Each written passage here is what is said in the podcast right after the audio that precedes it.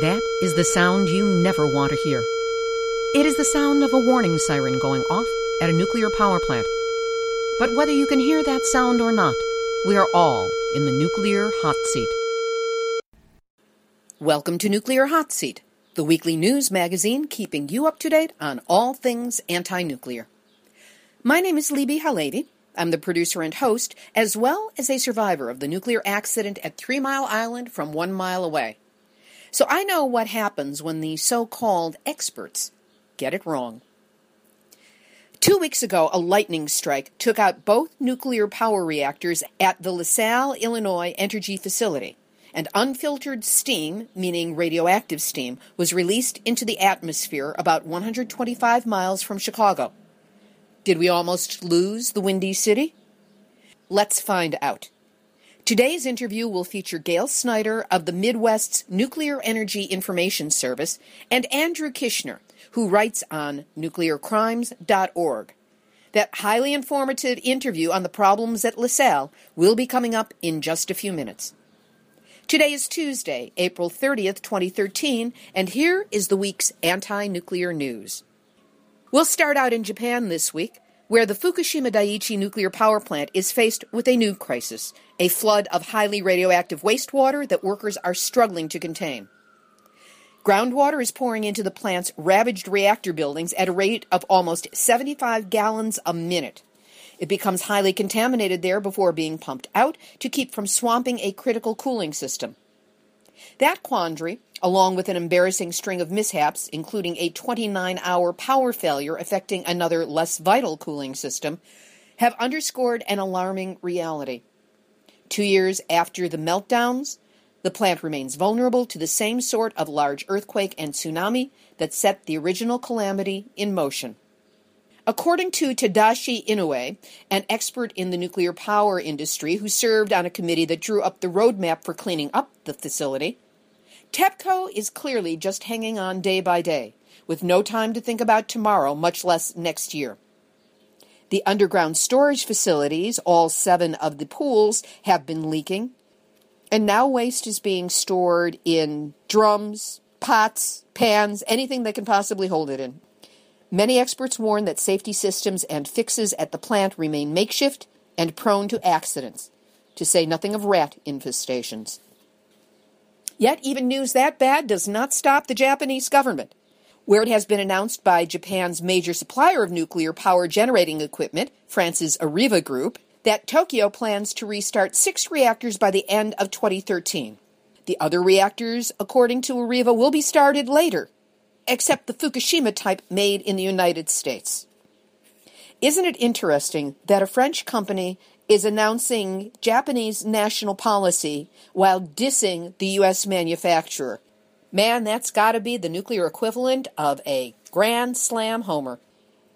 The chief executive officer of the French state-owned nuclear group further said at the press conference, in addition to two reactors already put back into operation in Japan, there could be half a dozen reactors that will restart by the end of the year. But Japanese Kyoto Press Agency believes the country's nuclear power generation facilities will remain frozen through the end of twenty thirteen. Here's hoping that it will continue long beyond.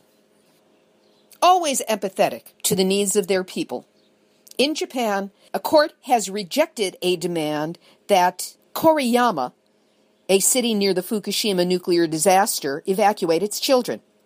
The Sendai High Court handed down its ruling on Wednesday, April twenty-fourth.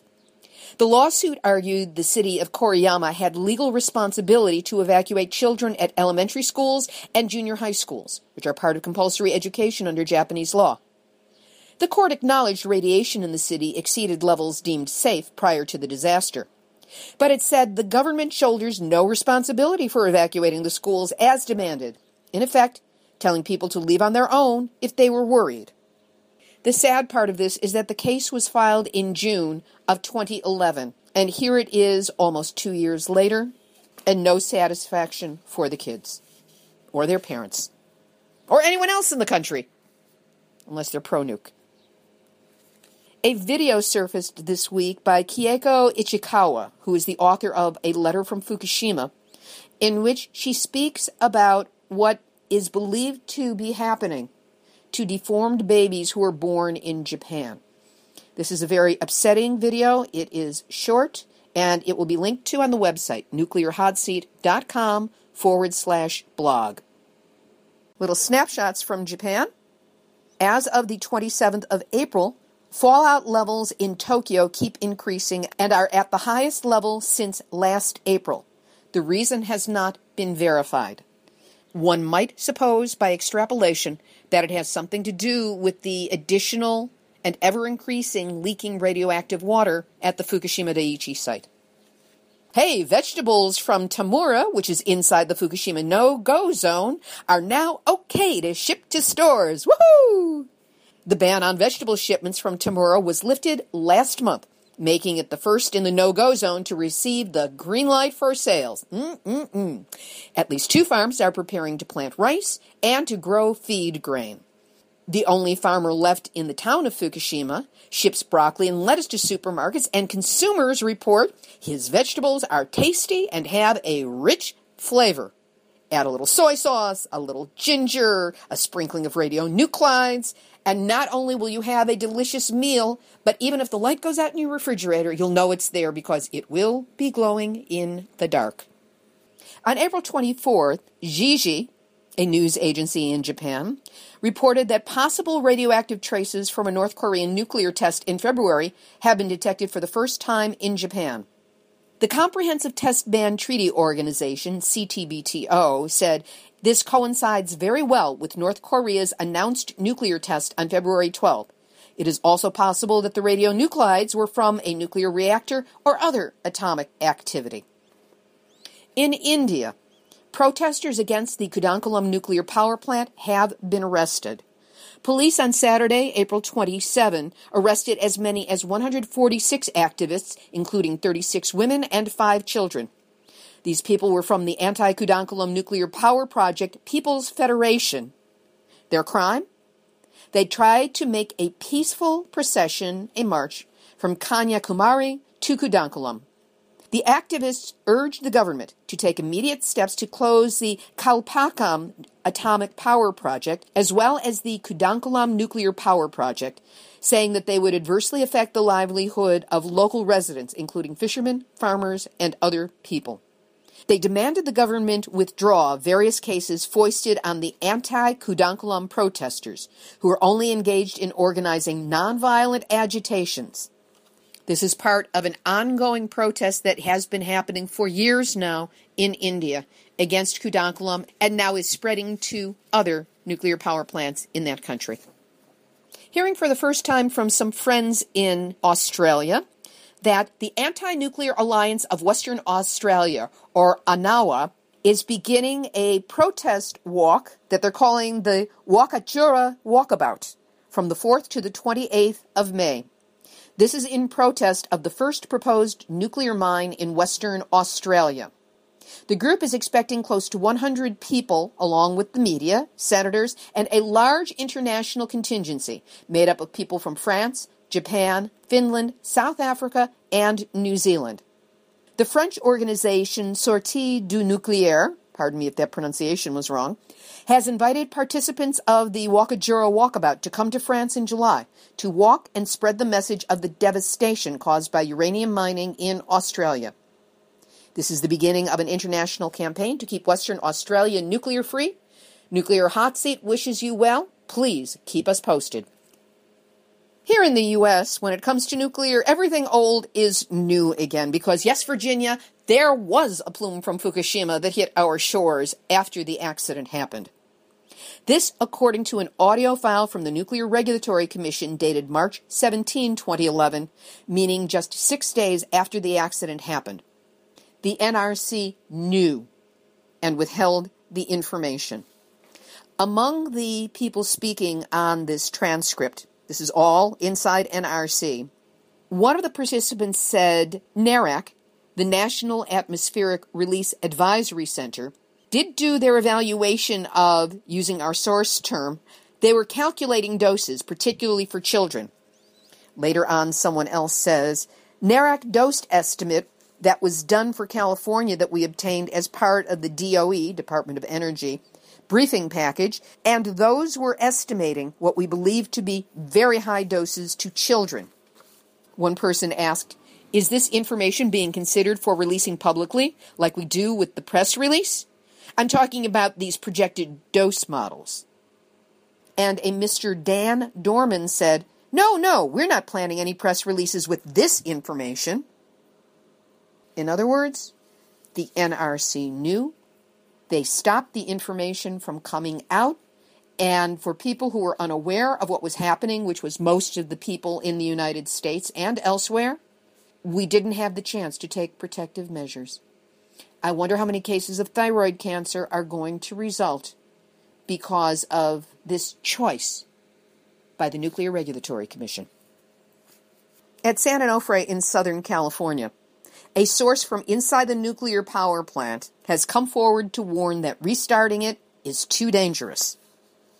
There was a report on Channel ten News in San Diego that showed the man, a safety engineer who has worked in the nuclear field for twenty-five years and currently works inside San Onofre, said, the tubes were hitting each other, that's dangerous. When they made these changes, meaning to the steam generators that have been proven so faulty, they did not look at the academic research, nor use critical questions and an investigative attitude. The N R C is expected to make a decision about the possible restart of San Onofre within the coming weeks. Current bets here at Nuclear Hot Seat have the announcement set for late afternoon on Friday, May twenty-fourth, which is right before the three-day Memorial Day weekend. Great way to bury that story so maybe people won't notice, you think? I love the activism that is coming out of New England. Leave it to all those Yankees to know how to stick it to Vermont Yankee. On Saturday, April twenty-seventh, the town of Leverett, Massachusetts, voted in their annual spring town meeting to abolish the Nuclear Regulatory Commission. Would that it were that easy. They also voted to demand that Entergy expand the emergency evacuation zone around the troubled Vermont Yankee nuclear plant from ten to fifty miles. The resolution said in part, given the past callous disregard for public safety, we hereby express our lack of faith in the existing Nuclear Regulatory Commission to protect us from nuclear accident. Given our immediate proximity to Vermont Yankee, a facsimile reactor to Fukushima, whose radiation plume spread much more than fifty miles to Tokyo in the wake of Fukushima, we require for our citizen and school safety a more effective plan. Therefore, we demand that the Entergy Corporation expand from ten to fifty miles the minimum radiation hazard zone. Leverett, Massachusetts, is within thirty miles of Vermont Yankee. At the same time, the Vermont Senate Government Operations Committee on Wednesday, April twenty-fourth, voted to recommend Entergy be required to pay more than seven hundred seventy thousand dollars to fund an updated evacuation plan as presented by the Red Cross. After spending more than six months reviewing the Red Cross proposal, a division of Emergency Management and Homeland Security not only approved the request, but increased it by nearly fifty thousand dollars. Appropriations Committee members recommended that the entire amount be set aside and allocated over four years, whether or not the plant continues to operate. Red Cross Representative Larry Crist said that more than seven hundred twenty-seven thousand dollars was needed to fund the Red Cross's role in the plan, which includes finding shelter for up to six thousand people who live in the emergency preparedness zone around the Vermont Yankee nuclear power plant. Michael McKenney, Vermont Yankees emergency planning manager, was shocked, I tell you, shocked, as he wrote to object to the Red Cross proposal on behalf of Entergy. All the blah, blah, blahs that he possibly could. Look, to use the language currently out there regarding nuclear matters, oh, Entergy people, pull up your big boy panties and suck it up. Love this report out of King five News, which is in Washington State. The reporter said, and this is about the Hanford nuclear site, this tank is holding waste that is so toxic that if it were to eat through its outer shell and reach the nearby Columbia River, it would contaminate irrigation water, crops, salmon, our food chain, not for months, but for hundreds of years to come. No, darling, not hundreds of years. tens of thousands of years, and still nothing is being done to clean up Hanford. And in yet another brilliant example of nuclear mismanagement, attorneys for Kansas City Power and Light and Westar Energy claim in a twenty-five million dollars lawsuit filed on April twelfth that A B B Incorporated in North Carolina did lousy repair work on a transformer at the nuclear reactor in Burlington, Kansas, about eighty miles from Kansas City. Wolf Creek's owners charged that the vendor's slapdash labor led to a January thirteenth, twenty twelve shutdown of the nuclear plant, which lasted seventy-three days. Look, guys, it's really a poor workman who blames his tools. These guys were working for you. You didn't check. You didn't supervise. The buck stops with you. The facility was under increased scrutiny by regulators in twenty eleven after it experienced too many unplanned shutdowns. And still the idiots couldn't supervise the work to make sure it was done right. Lowest bidder indeed. Nuclear numbnuts, nuclear numbnuts, nuclear numbnuts, pow! Gotta get that recorded. Okay, we've got three nominees for Numbnuts of the Week this week. Number three is from Fox News, a broadcast report on what is killing sea lion pups. They wanted to find out whether whatever's killing the sea lions could affect humans. The expert interviewed said, "We eat a lot of the same fish species. We are using the ocean in similar ways. So what we learn from them, meaning the sea lions, definitely does play into our health." The reporter asked, could it be radiation from Japan's Fukushima nuclear plant that had a meltdown back in twenty eleven? To which the anchor replied, "Wow, that would be astounding and sad, certainly." Sad? Sad? That's the best word you can come up with for a triple meltdown that is in the process of killing all marine mammals and is coming after us next? Fox. Number two on Numbnuts of the Week. This is runner-up. A truck carrying drill cuttings from a hydraulic fracturing pad, a fracking pad, in Marcellus Shale was rejected by a Pennsylvania landfill Friday, April twenty-sixth, after it set off a radiation alarm. This according to published reports. The truck was emitting gamma radiation from radium two twenty-six at almost ten times the level permitted at the landfill. The Max Environmental Technologies truck was first quarantined at the landfill, which is also operated by Max, so they rejected their own truck. Then it was sent back to the fracking pad to be redirected to a site that can accept higher levels of radiation. Oh yeah, that really handles it, guys. That takes care of the problem. Just so you know, radium two twenty-six emits alpha and gamma radiation and tends to accumulate in bone if inhaled or ingested, this according to the E P A. It has been linked to lymphoma, bone cancer, and diseases that affect the formation of blood, such as leukemia and aplastic anemia. Just sweep it under a different rug, guys. Who's going to know the difference? But really, truly, the ultimate numbnuts of this week belongs yet again to San Onofre. Why, you may ask? That's because a picture snapped inside Sano shows plastic bags, masking tape, and a broomstick used to stem a massive leaky pipe. Oh my God, technology in action. The picture was taken inside Unit three, which is shut down and is not expected to ever come back online again. Still, it's a leak at a nuclear reactor that was shut down because it was leaking. According to a statement released by Southern California Edison spokesmodel Maureen Brown, the plastic is in place to direct the water from the small leak to a drain. That makes me feel so much better. The inside source said, "If that's nuclear technology at work and that's how we're going to control leaks, I think the public should know." Sources also point to what appears to be corrosion on the pipes as a sign of the power plant's age. They claim rust is rampant throughout San Onofre, including what sources call a fire suppression pipe, which protects both units. At least it would if it wasn't rusty. Staff sent a letter to management saying that San Onofre clearly has a serious corrosion problem in pipes throughout the plant. One source said, "This is nuclear. This should be tip-top. Everything in that plant should be tip-top, not bottom of the barrel. We will have a link to that picture up on our website, nuclearhotseat.com forward slash blog. Today's interview focuses on the Midwest with the question, did we almost lose Chicago to a nuclear event? Our two guests today will elaborate on the recent series of accidents at Entergy's LaSalle nuclear power plant in Illinois. Gail Snyder is with the Nuclear Energy Information Service, and Andrew Kishner researches technical issues and writes about them on his website, nuclear crimes dot org. Together, they filled in many of the blanks about the ongoing, some might say cascading, problems faced by the nuclear facility in the past two weeks.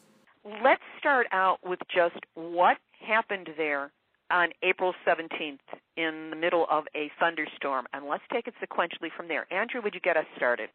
On April seventeenth, uh, the plant was hit by lightning uh, during a thunderstorm, and the the N R C was told by the operator that they think that that was what caused an, a loss, loss of off-site power, and that loss of off-site power resulted in what ordinarily these reactors are supposed to do.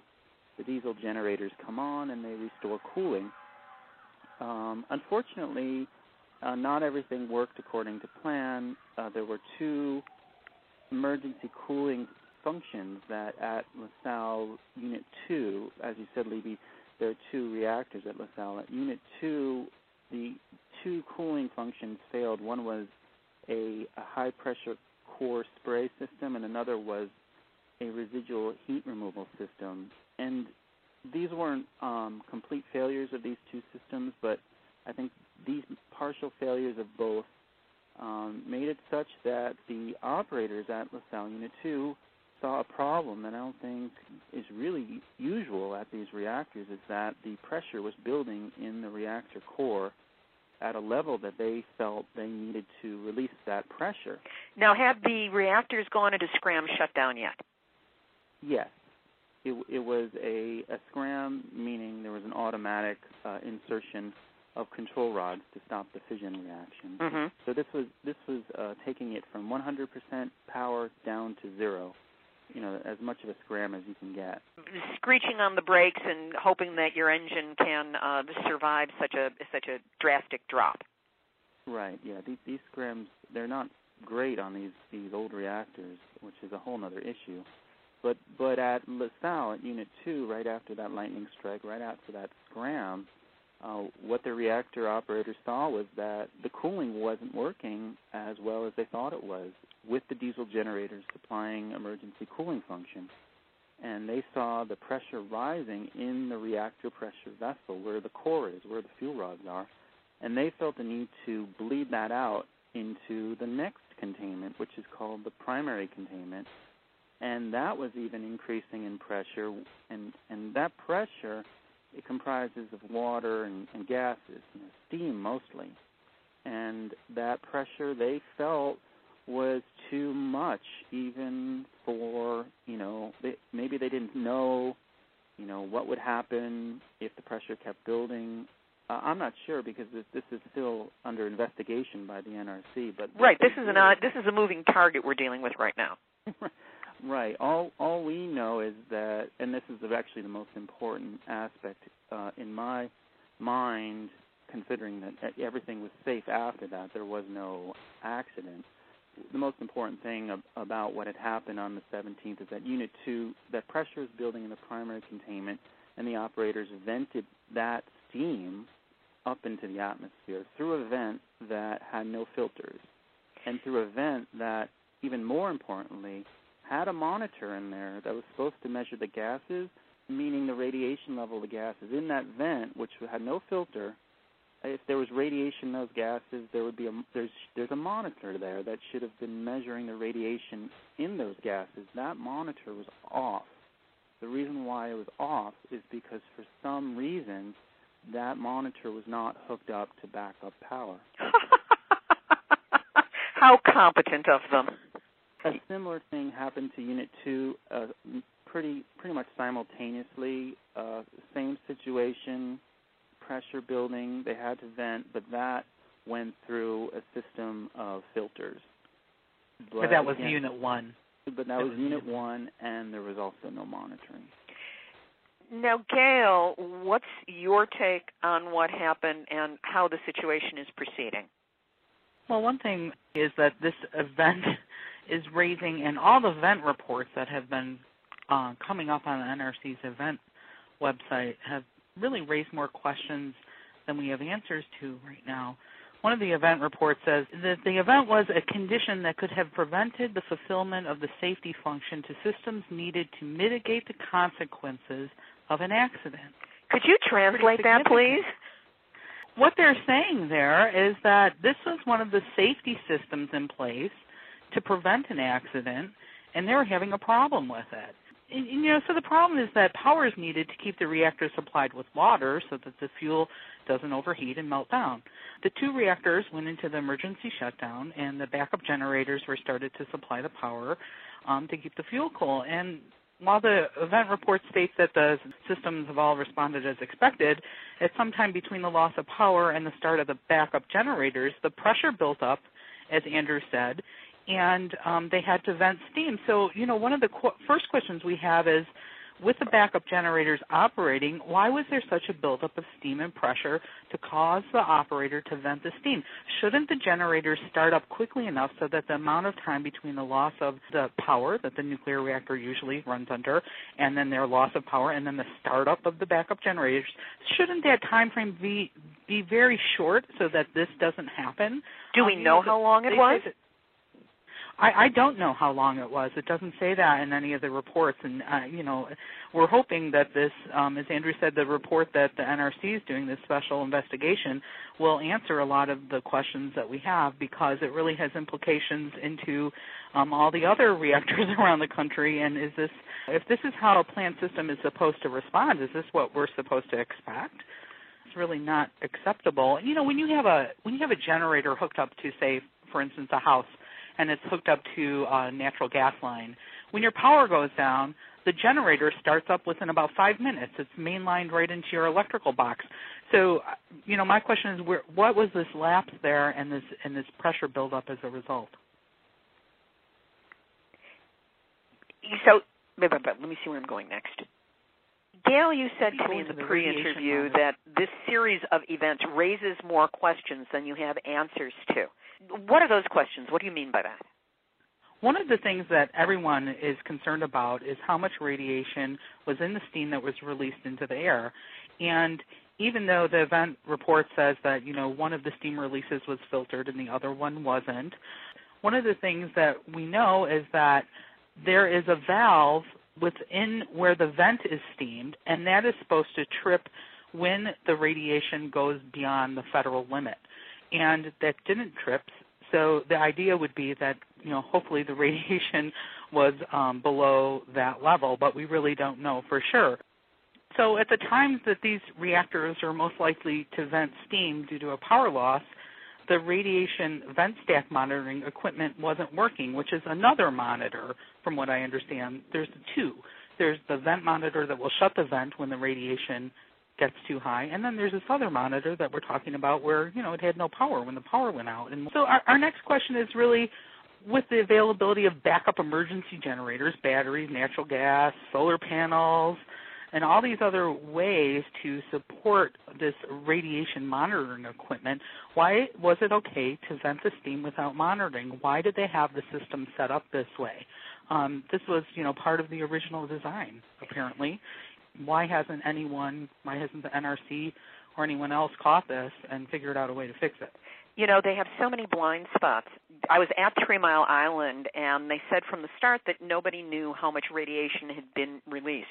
Now, my assumption was always that because things are supplied on government bids or in bids like this by the lowest possible bidder, that it was some substandard piece of equipment that just didn't work. It was like a thermostat on the wall, and it, it just didn't work when the time came.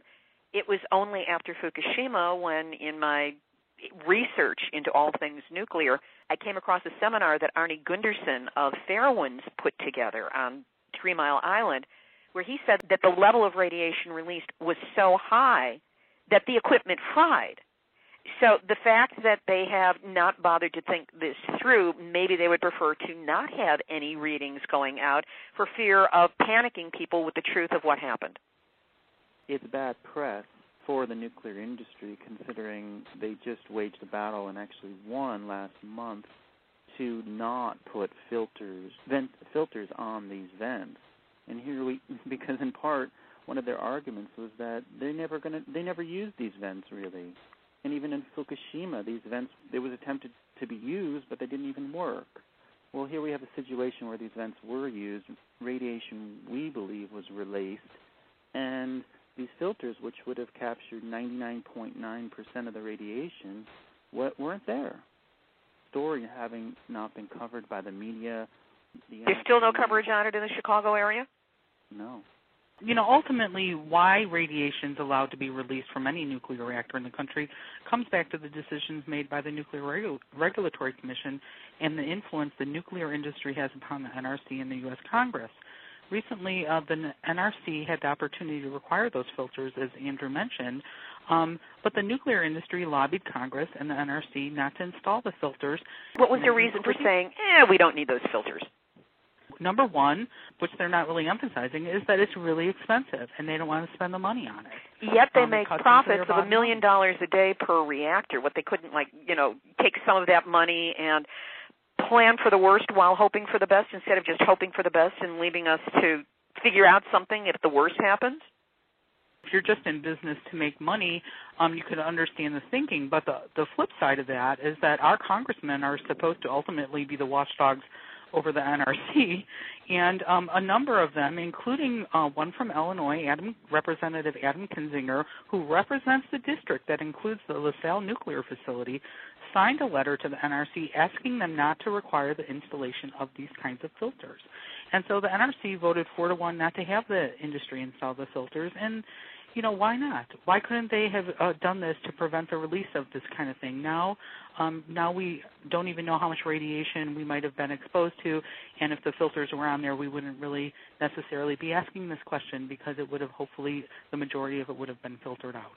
You know, there's a there is a monitoring group around San Onofre here in Southern California. A lot of people have got their own Geiger counters, and check with each other and post the radiation level. So they're always monitoring it.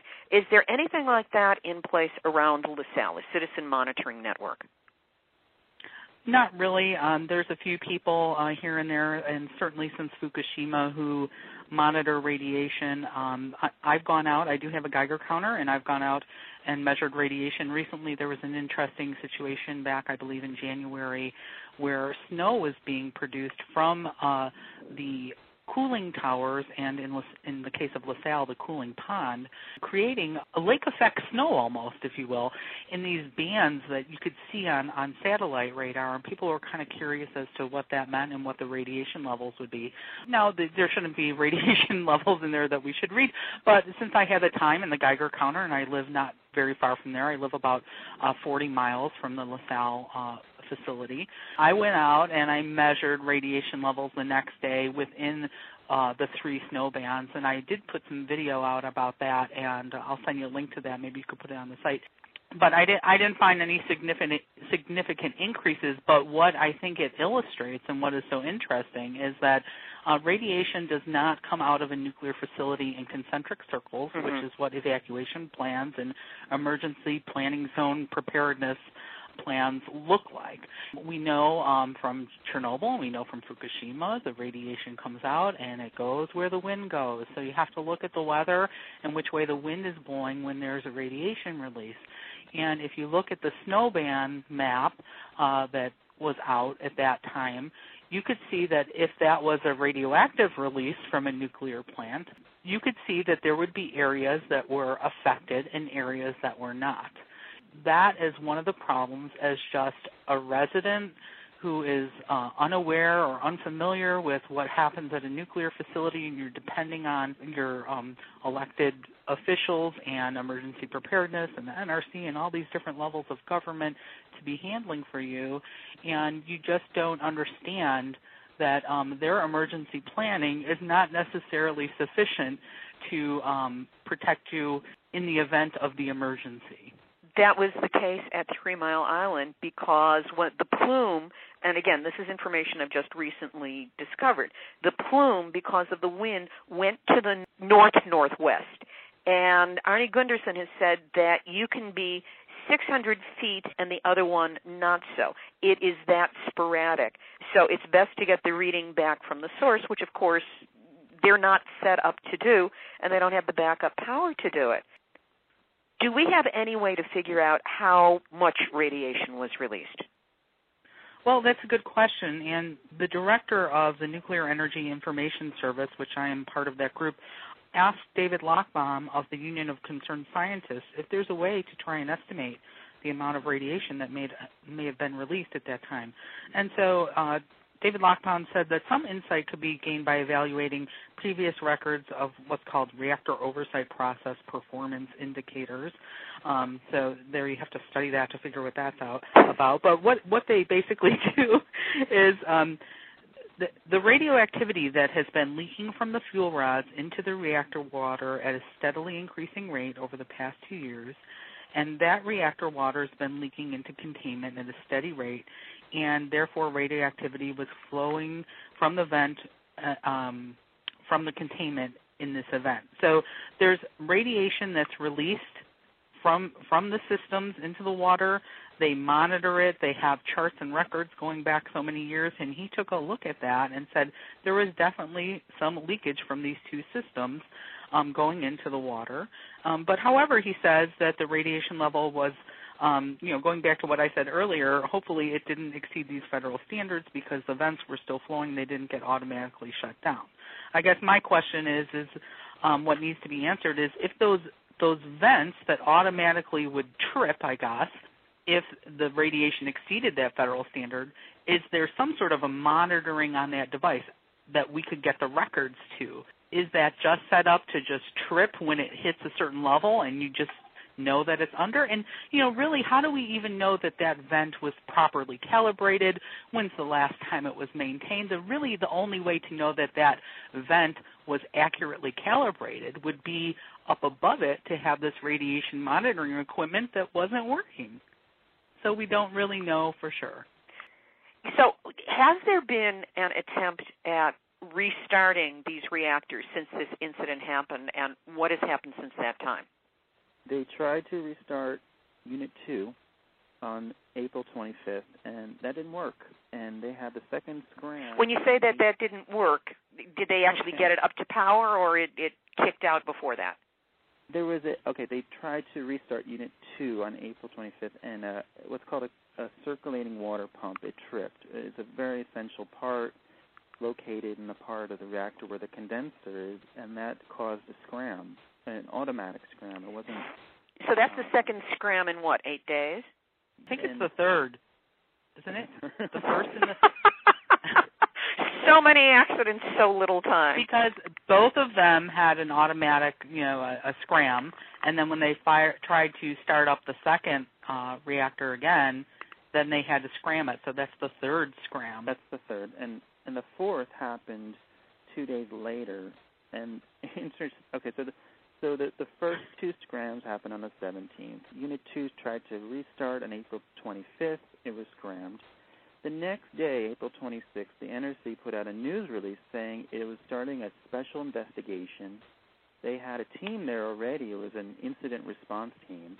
So, you know, you had all these N R C people there, while on the twenty-seventh, they were trying to restart Unit one, and, of course, there was a steam line leak in the containment of, of all places, and they were forced to technically shut down the the the reactor, which took a time, took some time. It wasn't a you know hundred to zero kind of thing. So that's four, basically four scrams uh, in about ten or eleven days. And are both units currently shut down? I believe they're both in standby mode still. Well, I believe the unit that they found that there was a leak in, they have to bring it to complete cold shutdown to repair that leak. So I think it's going to be a little while before they're back up and running. So, Gail, in light of activists being so aware of this, what actions are you planning? What strategy is in place, or are you still figuring that out? Well, I think we're trying to still figure out what exactly is unfolding there. We are watching what's happening. We are monitoring uh, the reports that are coming out and trying to be alert to what may change. And certainly uh, if they start to start up a reactor, we would like to know when that's happening. I don't know how we will find that out, but um, it would be nice to be able to watch and, and see what happens at that point. In Illinois, we have always been a key player in all things nuclear, from the first atomic chain reaction in nineteen forty-two at the University of Chicago until now, when Illinois is the state with the most operating nuclear reactors and the most stored nuclear waste. In the future, Illinois looks to be on the short list of possible sites for centralized interim storage of nuclear waste, which would make Illinois a location of regional nuclear waste for the, the country.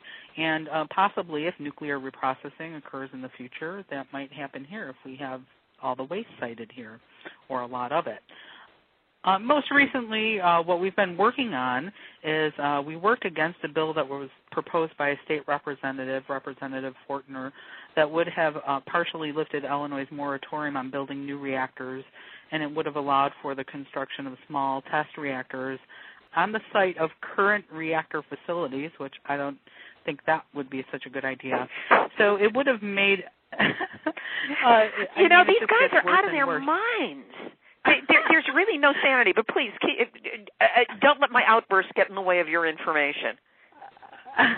So it would have made Illinois a sort of a beta test location for the mini nuclear reactors that the industry and the current administration are hoping to start this nuclear renaissance with, which they've been trying to jumpstart the nuclear renaissance for a while, um, but Fukushima kind of put them back a little bit. But the nuclear renaissance is the goal of the nuclear industry, to start building new nuclear reactors, since um, really the progress in building nuclear reactors was stopped in the nineteen eighties after the Three, Three Mile Island accident in nineteen seventy-nine. So the Illinois bill was pulled, but it might be back in January, so we're watching that. And, you know, really, when a nuclear facility has an emergency shutdown in Illinois, like the LaSalle reactor did, and vents radioactive steam, I worry that maybe the one nuclear thing that we haven't had here in Illinois, which is a meltdown, is next on Illinois' uh, nuclear resume. And I hope on the, that, on, on the nuclear um, bucket list.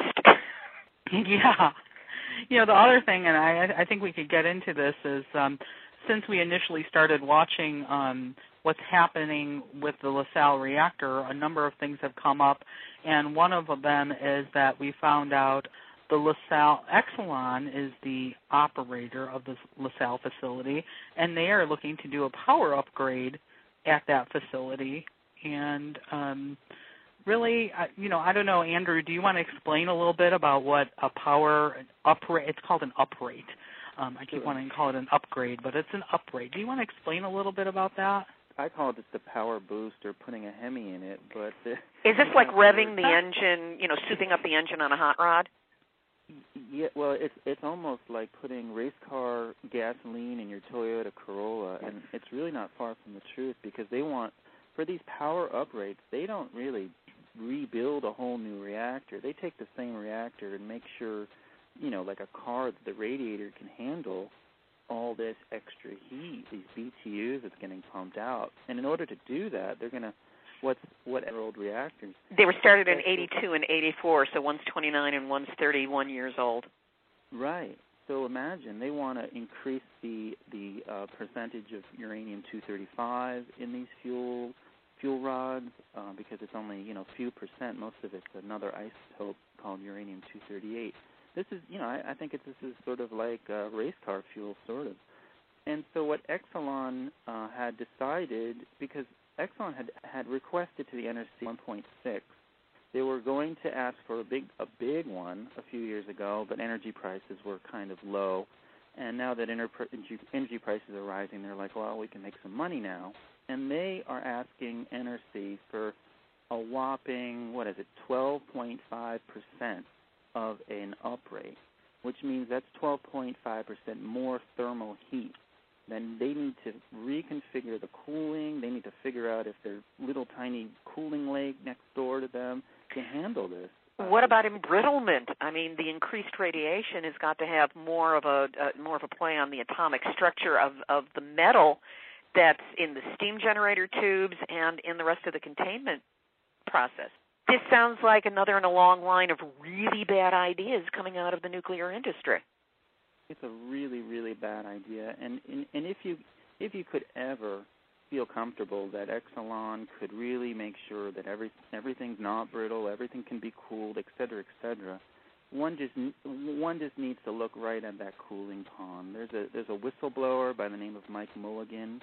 He used to work at Vermont Yankee, and he's been doing some great analyses. He has a blog on the internet, and he's been saying that this pond, you know, it just heats up really, really high during the, the summer times, and sometimes it, it, it surpasses the threshold, you know, of the temperature that the N R C has set. It said when they say if it's above one hundred degrees Fahrenheit for there's no hour. Cooling ability in the water. I think that happened last year, where some of the reactors in, I don't know if it was Illinois, it may have been, but they were taken offline because the cooling water was so hot it wasn't capable of cooling the nuclear reactors.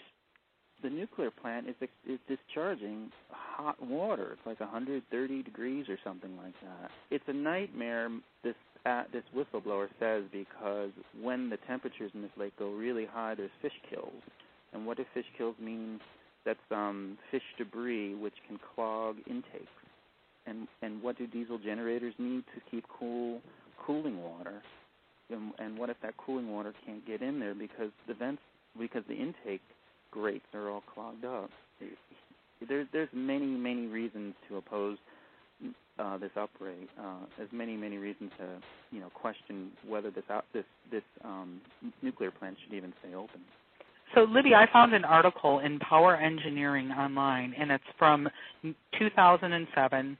The title is Nuclear Plant Uprates, and in it they say that power uprates are largely a recent strategy, with most projects kicked off after the mid nineteen nineties, and that extended power uprates are most often performed on boiling water reactors, and this has real implications for the nuclear fleet in the country because the N R C, as we talked about earlier, decided not to put filters on the vents for boiling water reactors, yet they are the ones most likely to go in for um, a power uprate. And what I found out in Illinois, because we have eleven nuclear reactors, is that since two thousand one, every reactor in Illinois has been uprated. If you go back to two thousand, LaSalle has been uprated twice. Five of our eleven reactors were allowed the extended power upgrades, which is where they have to really um, revamp their system so that they can get the maximum amount of power out of them.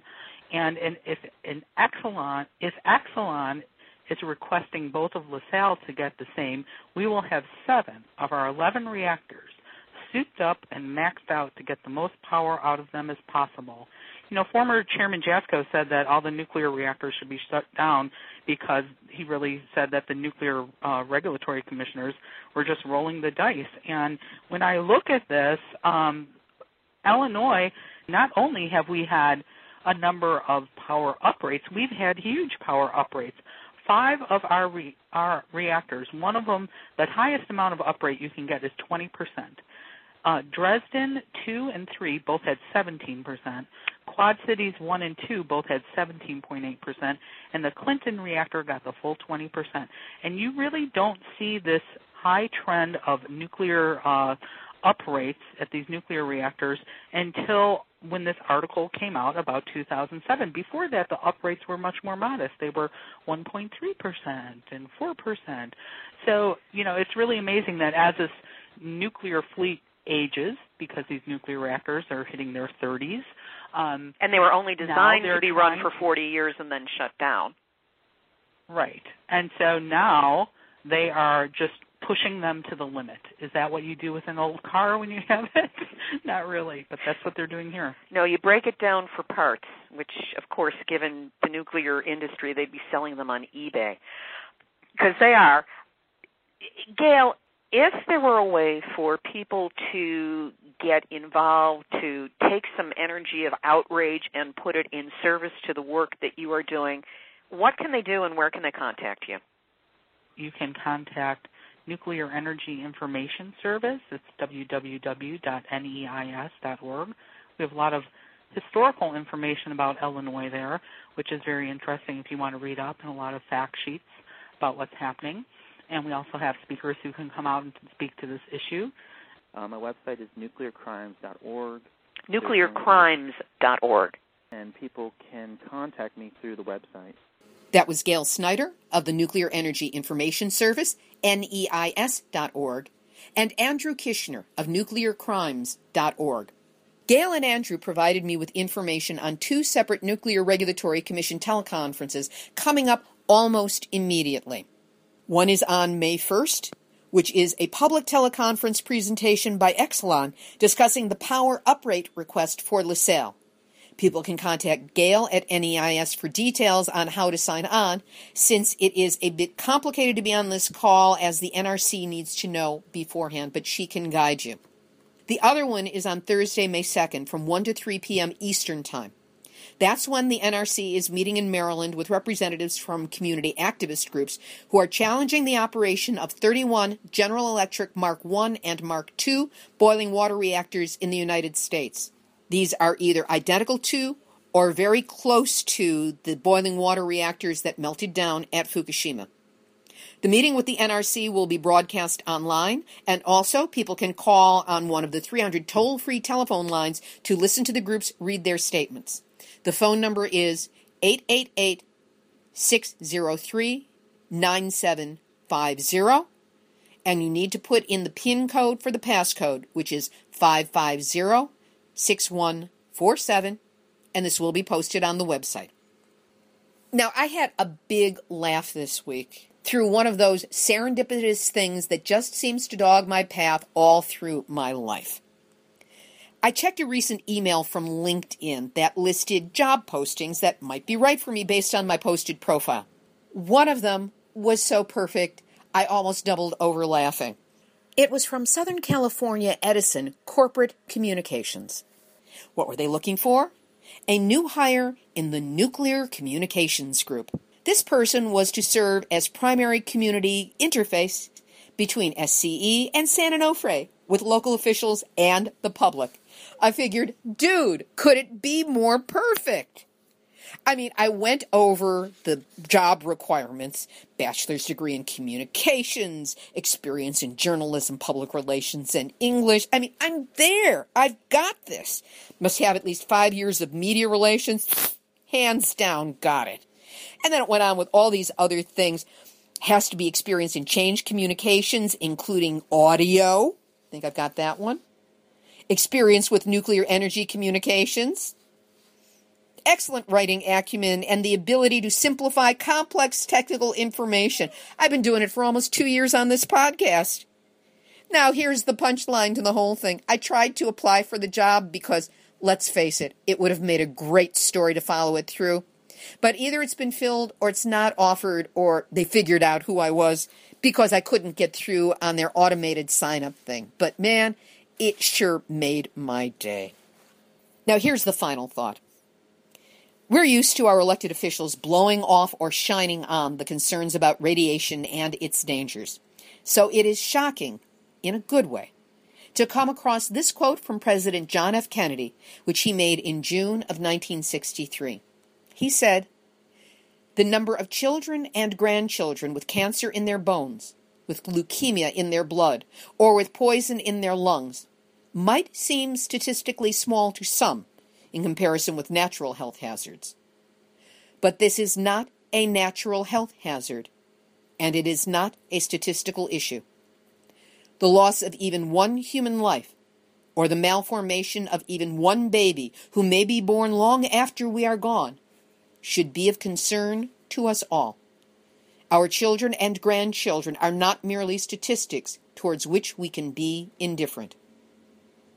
He went on to sign the Nuclear Test Ban Treaty. A president with an eye to a better future for the greatest number of people, and who understood the dangers of nuclear with great empathy towards the populace. What a concept. This has been Nuclear Hot Seat for Tuesday, April thirtieth, twenty thirteen. Material for this week's show came from E N E news dot com, Fukushima Diary and Iori Mochizuki, Kyoto News, R T dot com, Washington Post, New York Times, Potter Blog, Jiji News, the hindu dot com, Anti-Nuclear Alliance of Western Australia. Welcome aboard, friends. The N R C, Channel ten News in San Diego, enviroshow dot wordpress dot com, the reformer dot com, King five News in Washington, pitch dot com, Fox News, forbes dot com, veterans today dot com, and to the fabulous, darling, fabulous Nuclear Hot Seat Facebook community, which you are all invited to join and like and link to, all that good stuff. Our archive of ninety-eight podcasts, closing on on the big one hundred, are available on iTunes or at nuclearhotseat.com forward slash blog. The blog page is better because that's where I have links, pictures, videos, and a mini description of each week's content. So there's lots of information to enrich your understanding of the issues. Now here's the mini pitch. Nuclear Hot Seat is a completely volunteer project with ongoing expenses. So if you appreciate the show, let me know, say something nice to me online, or, and here's the pitch part, get thee to the homepage at nuclear hot seat dot com. Scroll down, hit the donate button, follow the prompts, send me something, please. It will help keep this podcast alive. Or rather, it will help keep me alive in the process of making this podcast. Nuclear Hot Seat is the activist voice on nuclear issues. So use us and support us as the resource that we are.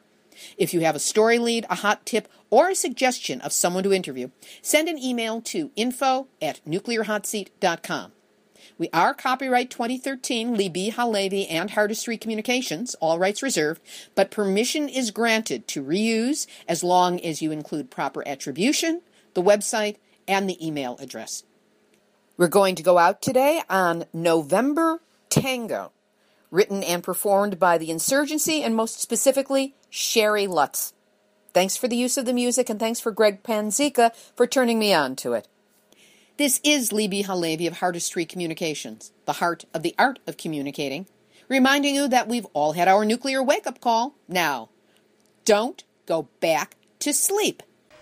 This next song is called November Tango, and I wrote it about twenty years ago, and it's about uh, nuclear weapons, nuclear meltdowns, and uh, I, it's what's going on right now. And everybody knows about Fukushima, right? The news blackout.